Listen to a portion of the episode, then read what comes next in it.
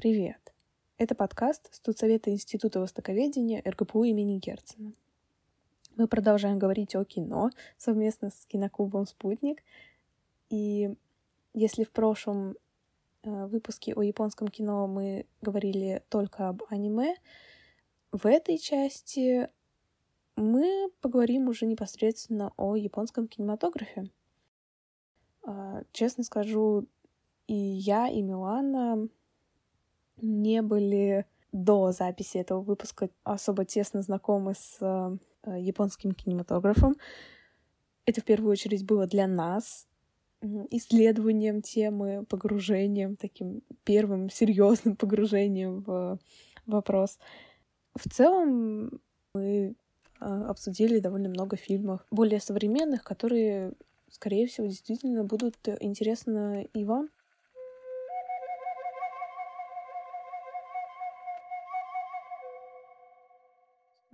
Так, я нашла немного про историю. О том, как вообще в Японии началась киноиндустрия. Все началось в 1900 году. То было спустя 30 лет после периода реставрации Мэйдзи, когда, собственно, Япония перестала быть закрытой страной. Туда начали привозить иностранное кино, кино как изначально брало свои сюжеты и какие-то образы из э, традиционных японских форм искусства, таких как, например, всеми известный театр Кабуки. Собственно, первые фильмы и были непосредственно записью, видеозаписью этих театральных постановок. Постепенно начали переходить э, к покадровому монтажу, чем просто вот статичным кадром записывали всю постановку, и, соответственно, начало меняться еще и содержание. В 20-е годы то молодое поколение, которое выросло, увидев вот это иностранное кино, впечатлившись им тогда в детстве, в 20-е годы приходит в кинематограф, приходит с новыми идеями, и возникает э, некоторое столкновение тех старых э, форм с их новыми передовыми идеями. В то время очень многих от э, кинобизнеса, так скажем, э, удерживало то, что очень много кинокомпаний были связаны с Якудза. Никто особо не хотел э, в это вмешиваться, но стали приходить в киноиндустрию люди с только начальным образованием, но с как бы огромным желанием учиться и вот творить что-то новое под впечатлением от того, что они увидели и столкнулись с этой новой формой э, искусства. В общем-то, десятилетием позже, в 30-е годы, в кино пришли выпускники колледжей. А, в годы депрессии многим пришлось а, оставить учебу из-за арестов, э, из-за участия в коммунистическом движении они не могли найти нормальную работу где-то еще, а вот поскольку на киностудиях не было людей с высшим образованием, таких вот э, свободно брали. И таким образом, например, Курасава попал в кино. А позже, 50-е годы, уже выпускники хороших, даже лучших университетов начали приходить в киностудии в поисках работы, и уже на таком подъеме кинематографа уже эти выпускники стремились э, стать помощниками э, получивших известность э, режиссеров, у которых даже, ну, собственно, этого образования и не было. Наверное, если вкратце описывать вот именно этот момент зарождения, то было все вот, вот как-то так. И сразу же хотели бы заметить, что мы с Евой все же, наверное, не такие знатоки и ценители японского кино. А, по крайней мере, в корейском кинематографе я разбираюсь куда лучше. И, например, в анимации японской. А, но чтобы не с пустыми руками прийти в подкаст, мы составили для себя список из 11 фильмов. 11, да, по-моему, у нас? Да, кажется, да. А, из 11 фильмов, значимых для японского, для японской культуры и для японского кинематографа. И, в принципе, тех фильмов, которые могли бы помочь понять японскую культуру. Самый э, великовозрастный фильм в нашем списке — это работа Акиры Курасава «Росимон» 1950 года. А, Росимон в переводе означает ворота, ворота города. Действие происходит, как я понимаю, вот как раз-таки в развалинах старых ворот Росимон. Они там полуразрушенные, полусгоревшие. И, по идее, это криминальная драма. Если честно, я не ожидала сначала. Я специально не стала читать сюжет, включила. Кстати, он не слишком большой, полтора часа. В принципе, можно осилить. Вот о следующем фильме «Семь самураев» он идет три с половиной часа. Это, это уже другой уровень. Ну так вот, по поводу Русимона. Это экранизация двух новелл Риноски Акутагавы «Ворота Росимон» и «В чаще». Вольная очень интерпретация, но все же. И если вы смотрели недавно работу Ридли Скотта, то помнишь фильм про «Последняя дуэль»? Вот, вспомнила название. А, работа Ридли Скотта «Последняя дуэль». Там нам с нескольких сторон рассказывается одна и та же история преступления. Росимон о том же. То есть Росимон рассказывает нам об убийстве и изнасиловании, но с точки зрения нескольких людей, то есть как они все это видели. А, сама э, жертва изнасилования, убитый, разбойник, а, рассказчик свою версию еще выдвигает нам, и версия убитого, ну это была поразительная сцена. Дело в том, что в средневековом суде японском, скажем так, а, могли позвать жреца, чтобы он поговорил с умершим. И как бы от лица умершего высказал свою точку зрения. Невероятные судебные процессы, но все же. И получается, что мы с разных сторон слушаем одну и ту же историю, что в итоге правда, скажем так, это уже на ваше усмотрение.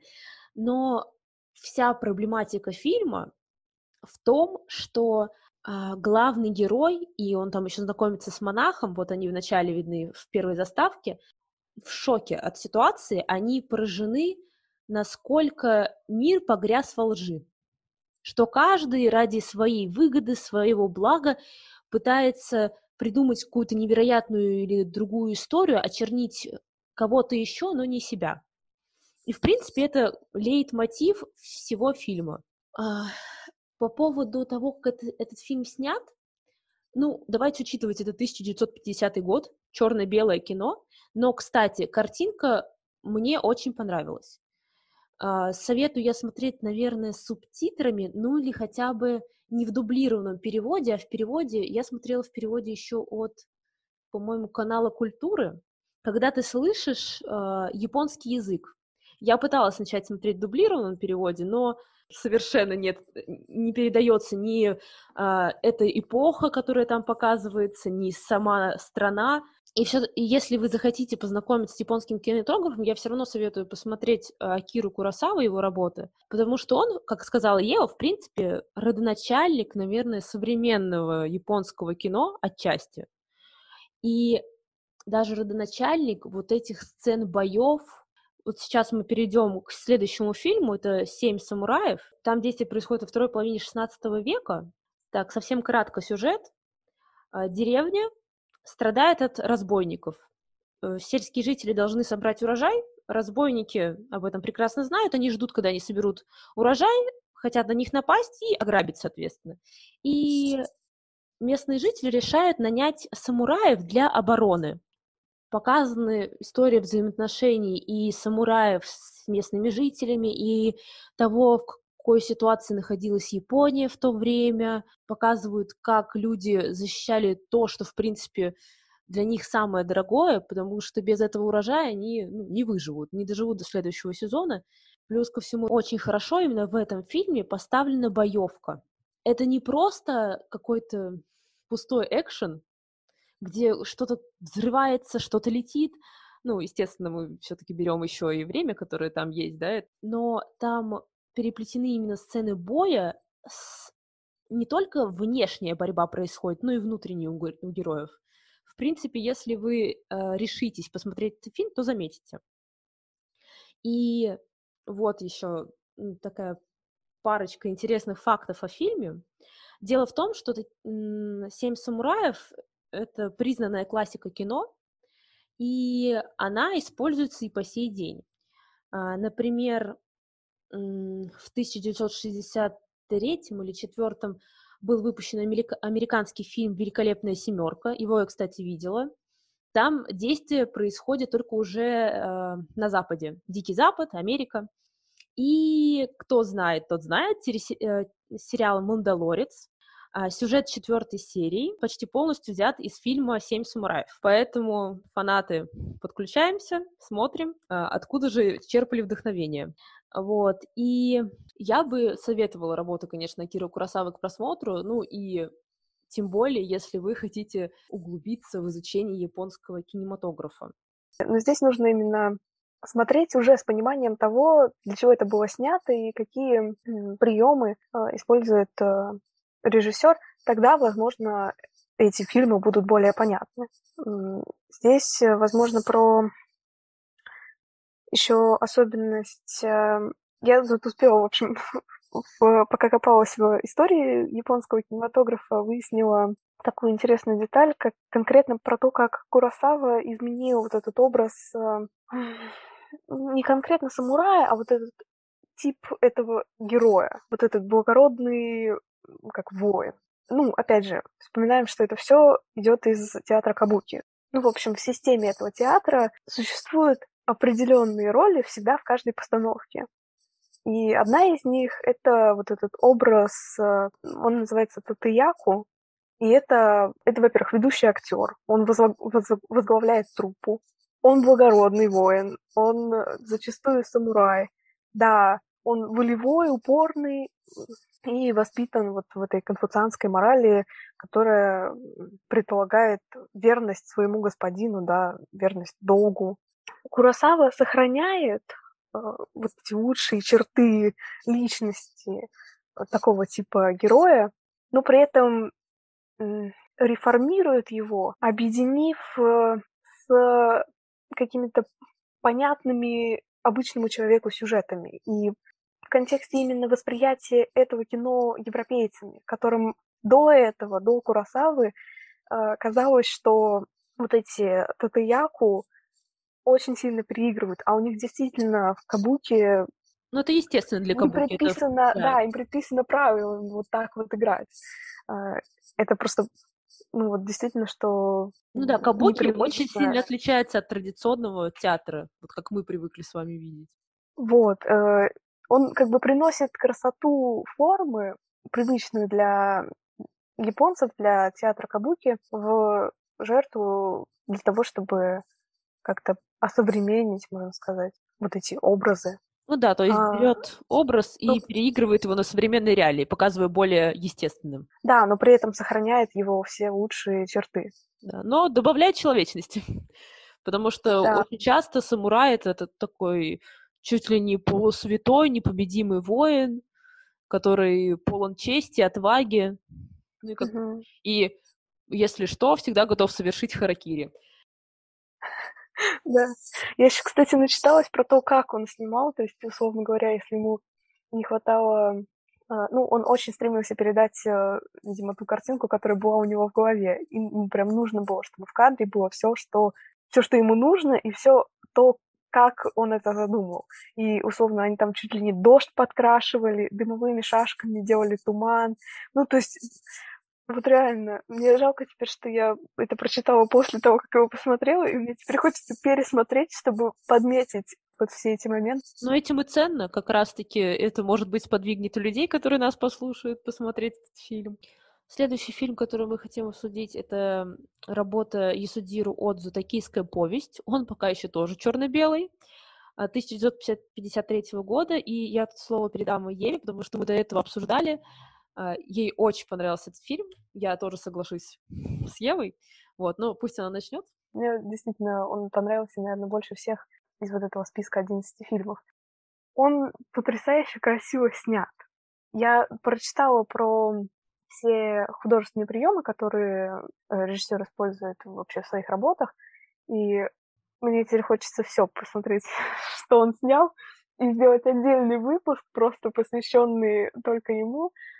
А касаемо «Токийской повести», это его самая известная и такая наиболее признанная работа. По факту это обычная жизнь обычных людей, прям скажем.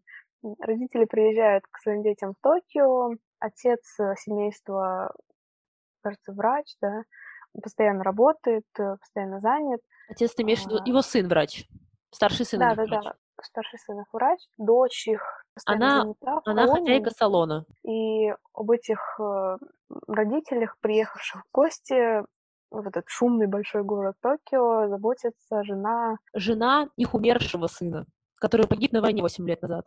То есть это, по сути, даже не родной... Она уже не никто, не родственник. Да, не... ну, в общем-то, это просто пример того, как э, строятся отношения между людьми. Возможно, поэтому мне он так понравился, но и другое, что я хочу отметить, действительно его художественные приемы. То, как он строит кадры, во-первых, безумно красиво. По цветам мне абсолютно не напрягло. Это, наверное, первый раз, когда мне было наоборот, в кайф, то это черно-белый фильм. Действительно, он настолько красочный, не знаю, настолько яркий. Я даже не знаю, надо было, наверное, все-таки вынести какие-то моменты его вот эти характерные приемы, потому что он чуть ли не там э, угол наклона этих сидящих людей высчитывал, чтобы они как-то все параллельно сидели. Параллельно Я еще заметила игру тени. Он... Вот да, геометрия четко прослеживается. Вот эта геометрия тоже, да, во всех кадрах, где они в доме сидят, и там как дверь обрамляет э, фигуры. С визуальной точки зрения это очень красиво. И вот действительно, наверное, если Курасаву я не могу прям посоветовать э, каждому посмотреть, то вот этот фильм абсолютно. Ну да, просто это, это же семейная драма получается. Это то, с да, чем может столкнуться да. каждый из нас. Потому что я смотрела, и мне даже не по себе иногда становилось. Я тоже иногда думала, там родители пожилые, матери было 68, по-моему, да, и у них четверо детей. Один сын погиб на войне, всего пятеро было. Младшая дочь живет с ними, двое старших детей в Токио и один сын в Осаке. И я просто смотрела и думала, а как я, может быть, отношусь к своим родителям, может быть, своим там более пожилым родственникам, у меня там бабушки, дедушки, а, насколько я им уделяю внимание, потому что ты смотришь со стороны и думаешь, как это все ужасно выглядит. Потому что они приехали, вроде бы дети любят своих родителей, но они так к ним относятся, что, ну, у меня дела, у меня работа, я не могу, и вроде бы ты их понимаешь, да, такие очень рациональные товарищи, но, с другой стороны, они, наверное, не задумываются о том, что у родителей, может быть, осталось совсем мало времени. Уже, в принципе, об этом не задумывается никто. И вот здесь это очень-очень ярко показано, что люди настолько становятся иногда черствыми, и их настолько поглощает вот эта вот жизнь вокруг, что они перестают замечать самые важные вещи, которые они не смогут восполнить. Мне очень понравилась фраза, помнишь, когда сын говорит, что перину в гроб не положишь, а потом в конце ему эта фраза возвращается.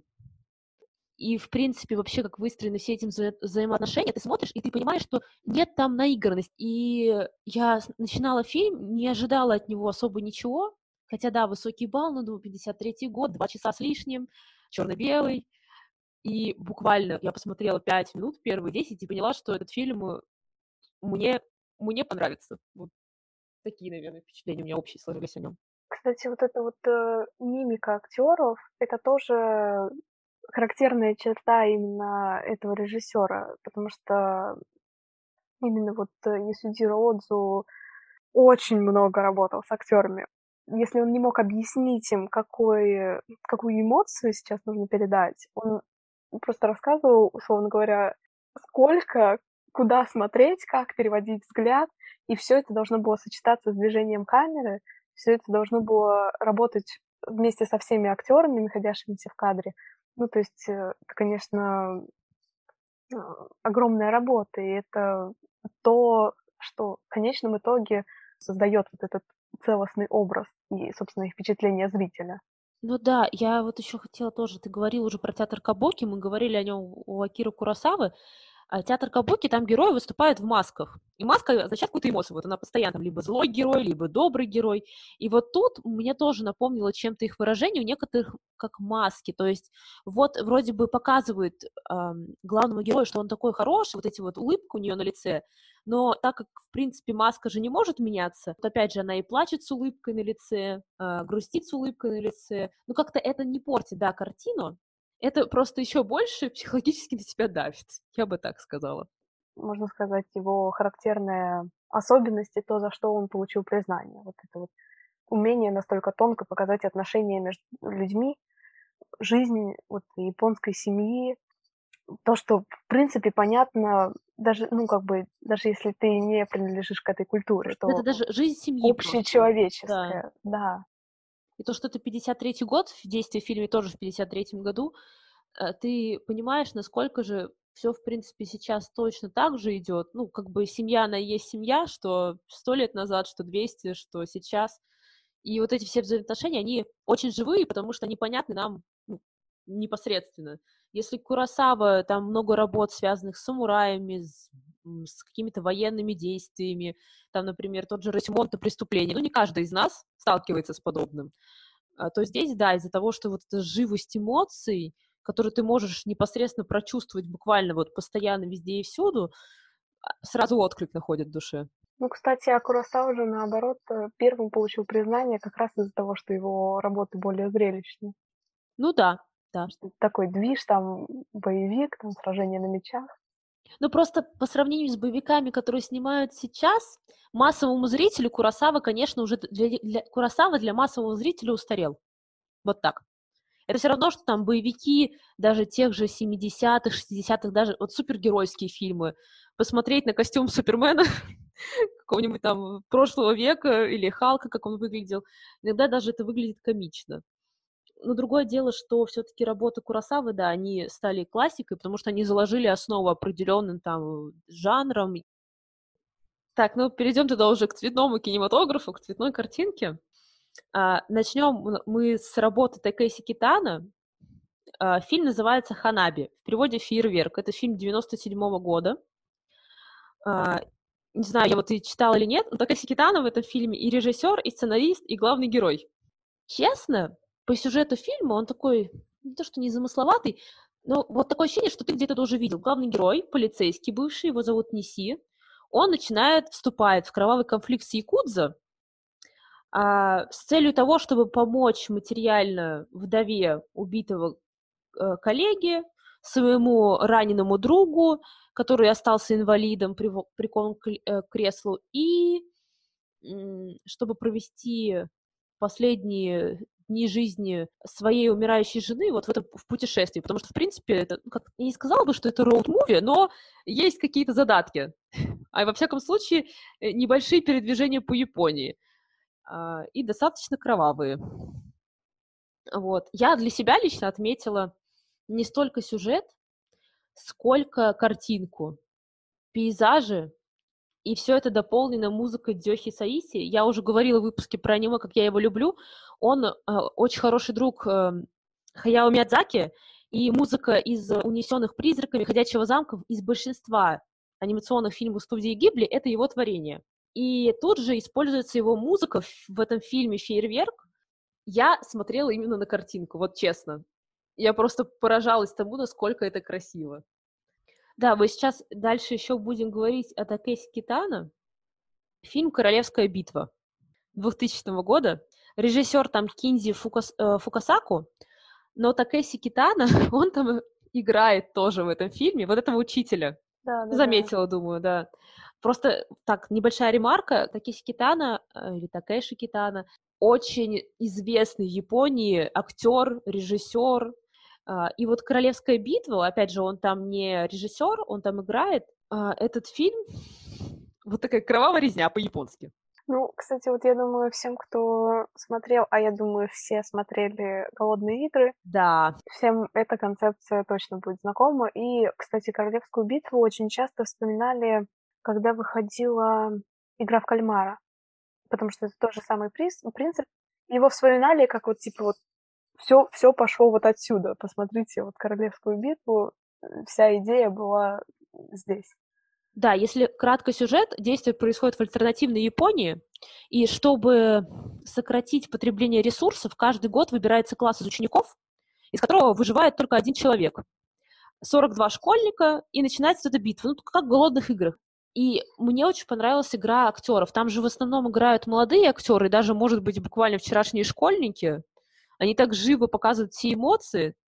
так это все хорошо передается, и, и даже я бы сказала, что не помню там какого-то переигрывания. И очень четкие образы. Разве что образы некоторые гиперболизированные есть.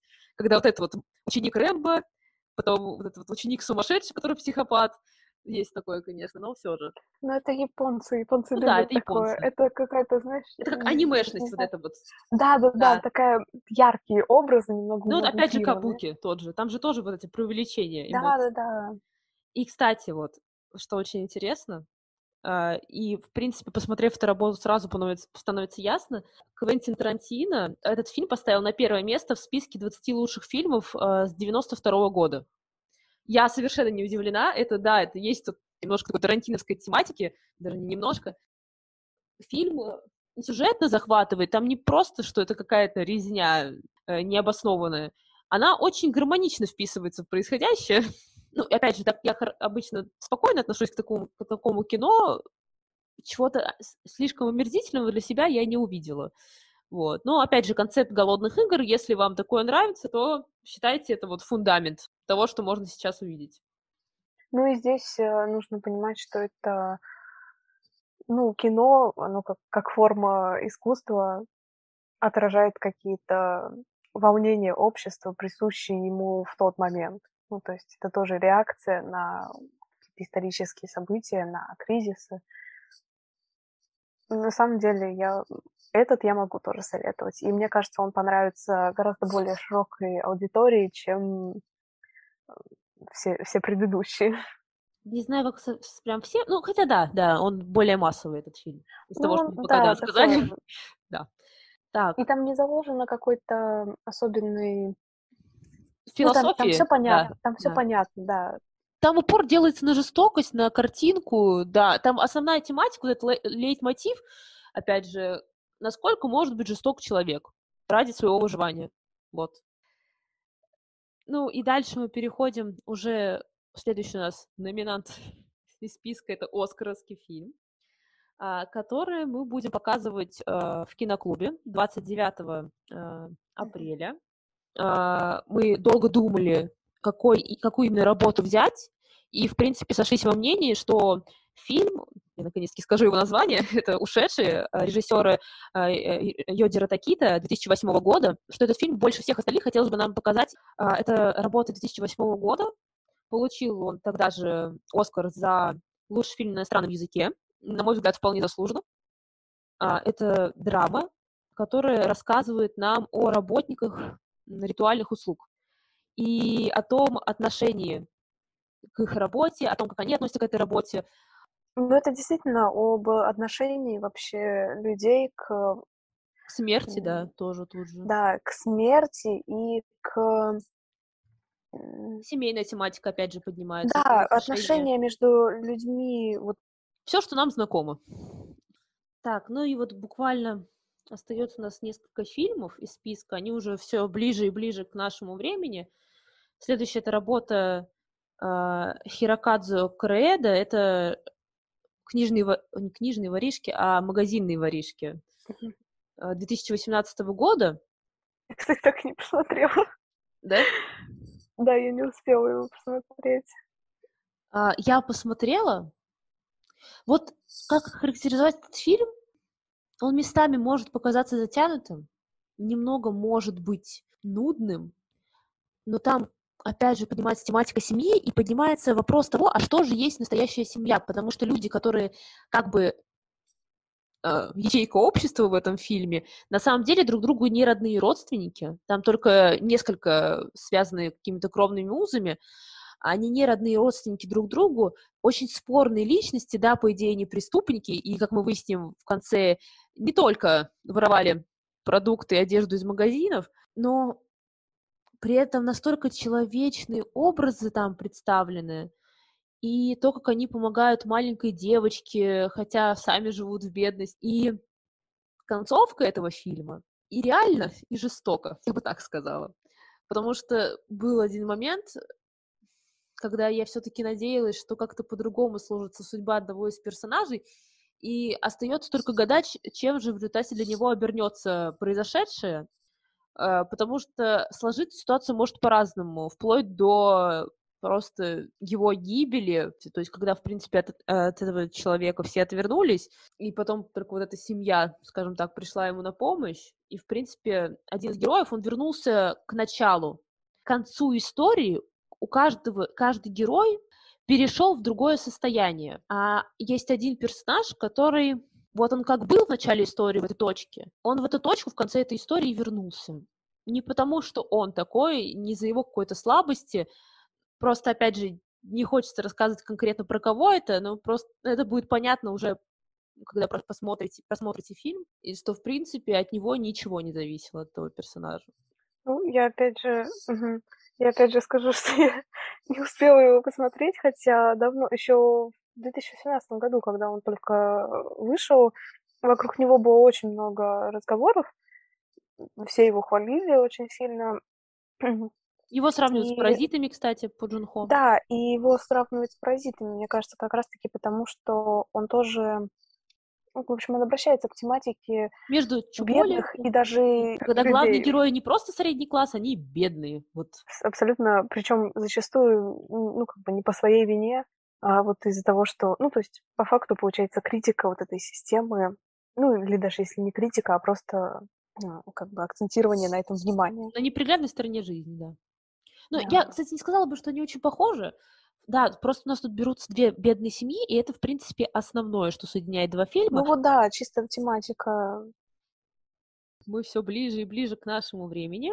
И сейчас будет такая неоднозначная работа. Точнее, как, я от нее ничего не ожидала, но мне так понравилось. Это я сейчас да. говорю о фильме а, Соси Мацумото, который называется «Фильм этого лета». Да, 2020 год. Честно скажу, мне тоже очень понравилась работа, и, наверное, огромную роль сыграло то, что не было никаких ожиданий в принципе. Да. И я помню, меня там очень сильно напряг э, один сюжетный поворот, и я прям подумала, ну все, сейчас точно начнется какой-нибудь А, я поняла, о чем ты, да.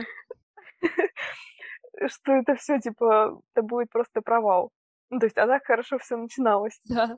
Но, но нет, э, все обошлось. Ты просто на эту деталь даже не особо обращаешь внимание, потому что все остальное такое милое и такое как бы дружелюбное, легкое, жизни ну, да. любимое. даже, да. Да.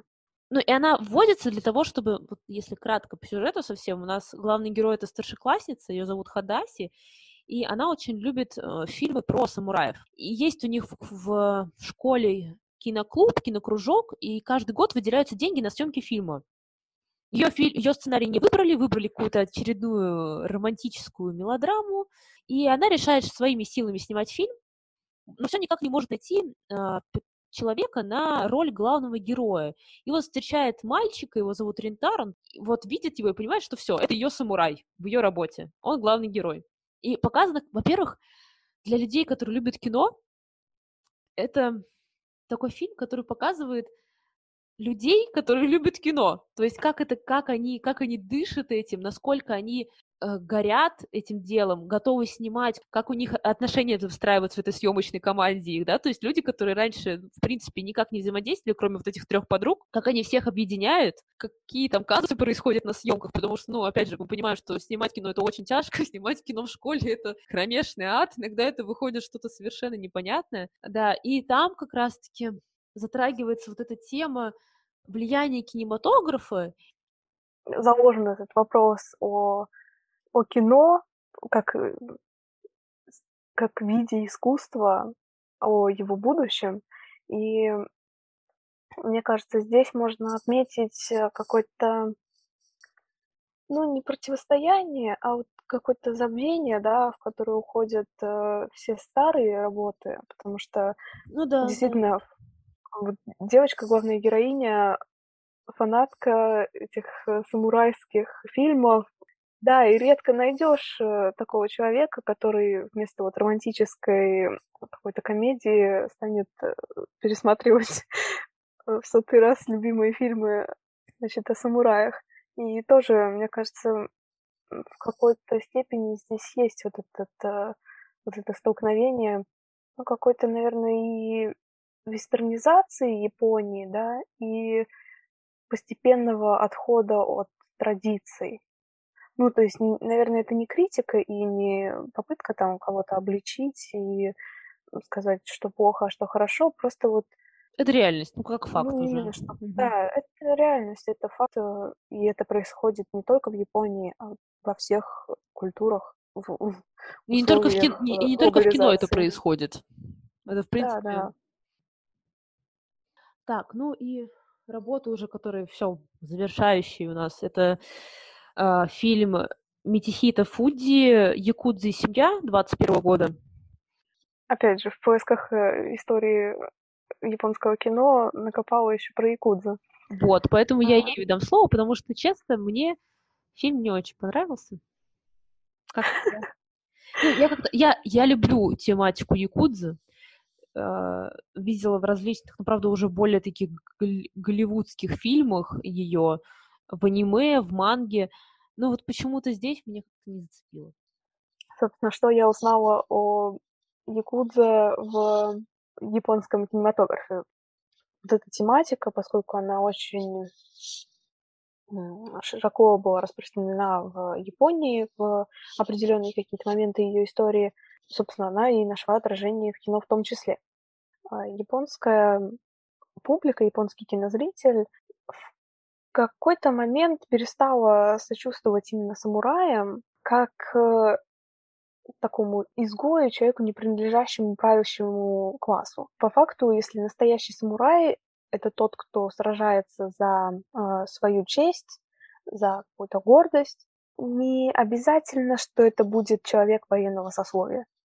И фильмы о Якудзе а, ранние рассказывали о вот э, таких вот э, героях, о выходцах из э, крестьян, ремесленников, которые становились бандитами, начи... искали какую-то свободу, независимость от ограничений как законодательства и преследовали, это называлось принцип Нинкёдо. Это такой как рыцарский кодекс в стиле там защищаем бедных и слабых от э, богатых и сильных, такой типа Робин Гуд стайл.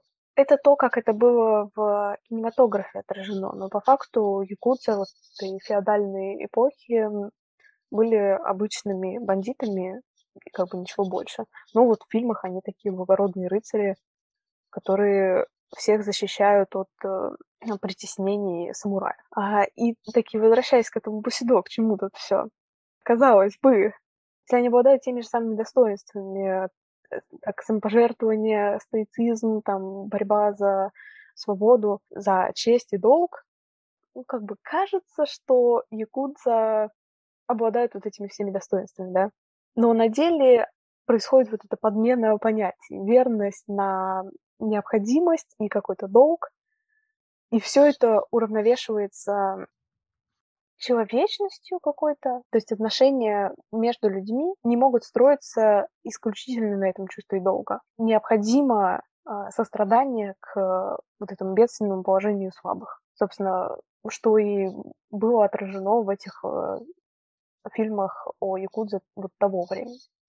Дальше новая волна этих фильмов о Якудзе, они вытесняют эм, существовавший более популярный до этого жанр исторической драмы, это стиль вот как раз Курасава, например, и зачастую обладают вот э, схожим сюжетом, который, кстати, можно проследить на самом деле и вот в этом фильме 21 года а, «Якудза и семья». В общем, обычно сюжет э, такой, что в Токио или в каком-то другом большом городе действует банда Якудза, которая придерживается своих каких-то моральных правил, вот принципа Никюдо, рыцарского кодекса, вот этого Робин Гудовского.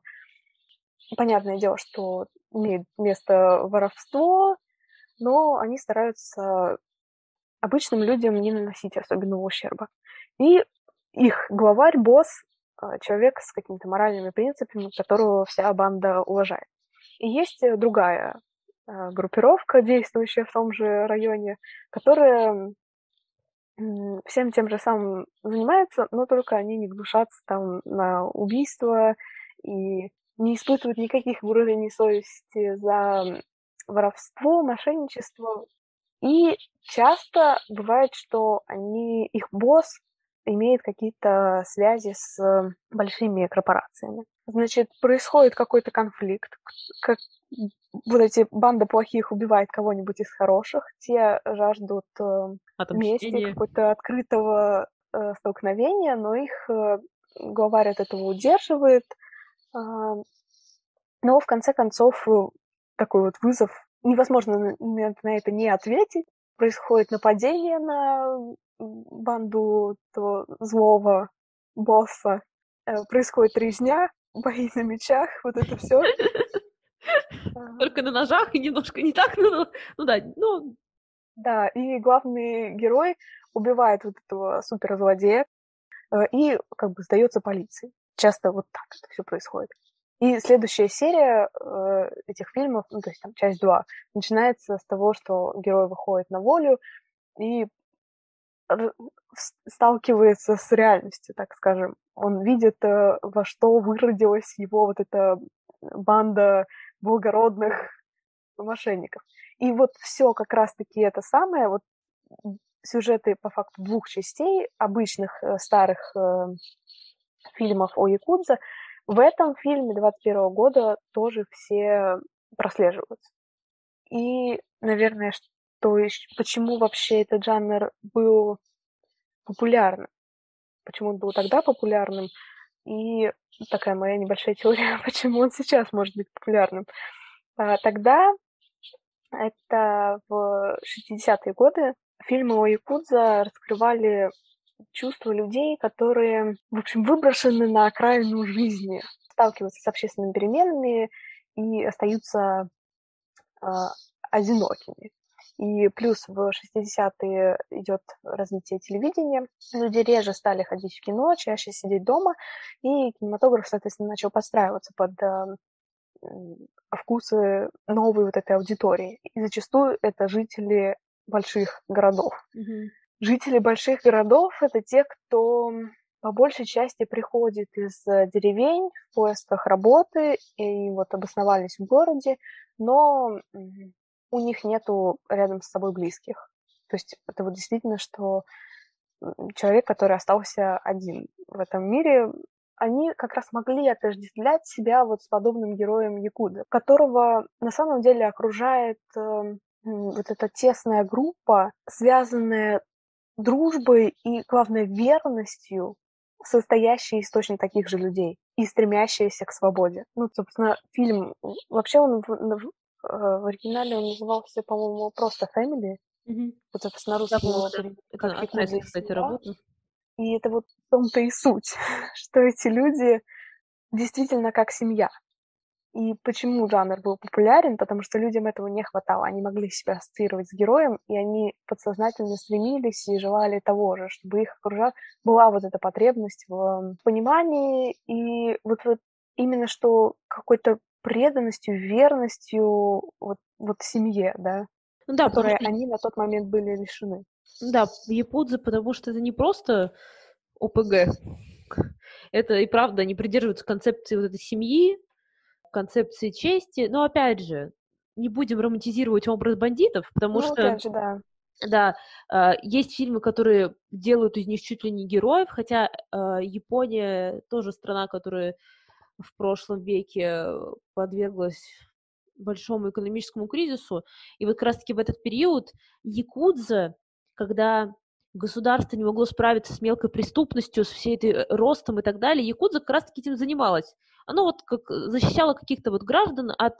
Как защищало? То есть защищало, потом предлагало свою помощь, иногда насильно кому-то, но просто, простой человек мог получить э, какую-то от них помощь в плане там, вот тоже просто защиты себя, потому что они э, не считают себя обычными преступниками. Они преступники с честью и с долгом. Хотя, конечно, по идее, это все же преступники сейчас. Э, я вот тоже смотрела сюжеты Якудза сейчас. У них договор с полицией, насколько я знаю, есть они существуют, и скорее это уже как культура, это просто часть культуры Японии. Это как самураи, как самураи, как гейши, есть якудза. А, якудза существует до сих пор, и сейчас это все равно, да, эти семьи, но они такие, они больше, как сказать, как предпринимательские организации, которые сохранили в себе вот эти вот остатки э, преступной группировки. Я бы так сказала. Ну вот, собственно, и возвращаясь э, к этому фильму. Я не знаю, как он принят был в Японии, как он был принят в мире, и как-то в России тоже о нем не особо ну, это плюс работа вообще я слышала, чтобы его упоминали. Ну вот да, но мне кажется, все равно из-за того, что в обществе современном присутствует вот это процесс вот этой атомизации, да, и что люди в больших городах часто себя чувствуют э, Брошенными, да. брошенными, одинокими. И тоже есть вот эта некоторая потребность в единении, в общении, в семье. Я просто не скажу, что он тут прям так обязательно каждому просмотру, и это самый лучший фильм о Якудзе, который только можно себе представить, но он неплохой, вполне себе, современный. Мне кажется, знаешь, для того, чтобы составить э, представление и понять вообще вот эту структуру фильмов о Якудзе, которая действительно здесь э, характерная и прослеживается, можно посмотреть этот фильм. Ну, А, да. Потому что он современный, и он более простой, понятный, не черно-белый. Что же Э, радует. А, И последний тоже фильм, а, фильм, который понравился и мне, и Еве. Мы сошлись во мнении. Это последний фильм из нашего списка. А, Работа а, Рисуки Хамагути «Сядь за руль моей машины». Но это вольный перевод. Вообще фильм называется а, «Drive My Car». My Car — это переводить почему не совсем верно этот фильм, потому что а, он написан по рассказу Харуки Мураками одноименному, а этот рассказ, в свою очередь, название взял песни Битлз. Вот, поэтому как бы перевод вот этот «Сядь за руль моей машины» крайне вольный, потому что у названия этой песни тысячи переводов есть, ну, в том плане, что можно по-разному немножко интерпретировать. А, вот, это Оскаровский, кстати, победитель, как лучший фильм на иностранном языке в этом году стал. А, и, опять же, я считаю, что заслуженно. Ну, фильм, фильм, фильм хорош. А, Это вольная интерпретация рассказа Харуки Мураками. Рассказ все маленький, 50 страниц, а книга, ой, а фильм идет а, три Три часа. часа. Да, три часа идет фильм. Взят, взята основная идея, и потом она раскручивается режиссером и раскручивается очень хорошо. Живые персонажи, живые диалоги. На самом деле, я могу понять, почему он кому-то мог не понравиться, потому что, да, он, во-первых, длинный, он супер странный, а, то же, Сами, да. то же самое сочетание, что японцы ставят дядю Ваню, и там же труппа вот тех актеров состоит из... Из китайцев, из Да, Тайваня, абсолютно. еще из Из, кого-то. корей... из Да. корейцев. Корейцев. Там есть э, Глухонемая немая девушка. женщина, Мгм. глухонемая, да. Такой сюр немного. Наверное, мне бы хотелось этот фильм пересмотреть еще раз. а, знаешь, там типа через пять, может, десять лет. Я бы тоже Посмотреть, мне кажется, действительно, это вот тот фильм, который ты один раз посмотрел, второй раз пересмотрел через 10 лет, потом еще через 10 лет, и каждый раз э, что-то новое для себя выносишь из него. И каждый раз по-разному его понимаешь. Я скажу еще как поклонник творчества Харуки Мураками. Смотрела из японского, кстати, кино тоже экранизацию его произведения романа «Норвежский лес». Та экранизация мне показалась совершенно далекой от того, что писал автор. А, а- а- Она написана по роману, то это получается, что не как рассказ, да, то есть э, сюжетно охватывает все, что происходит в книге за время, что идет в фильме, конечно, что- что-то сокращает, но я просто поняла, что в том жанре, наверное, в котором пишет Мураками, я люблю такое читать, но не люблю такое смотреть. И этот фильм, чем меня порадовал, я очень скептически отнеслась, потому что я прочитала рассказ, думаю, 50 страниц, 3 часа фильма, что они с ним сделают. И получилось, что вот это когда на основе, ты понимаешь, что это хорошо. Это не полностью экранизация этого рассказа, его и нет смысла экранизировать полностью, он маленький. А, Но идея Мураками, которая была положена в основу, она так хорошо сыграла, что, я считаю, ничего не потеряла, и эта экранизация мне понравилась и нравится намного больше, чем экранизация его романа «Норвежский лес». Вот, что я хотела сказать.